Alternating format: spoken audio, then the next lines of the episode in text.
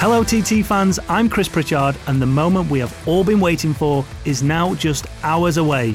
The 2022 Isle of Man TT races, fueled by Monster Energy. After a three year wait, the greatest motorsporting event in the world returns, and like never before. With live coverage available for the first time in the event's 115 year history, courtesy of TT Plus and the TT Plus Live Pass and while you can now watch all the qualifying and racing action live from anywhere in the world, we aren't to be outdone here on the TT podcast. As from Sunday, the 29th of May, you'll be able to tune in to the TT Daily. We'll be on the ground to bring you the daily coverage, behind the scenes access, and all the insight into this year's races. Make sure you're subscribed to the podcast feed and that you've hit that notification bell on your podcast app to make sure you don't miss an episode of our daily updates.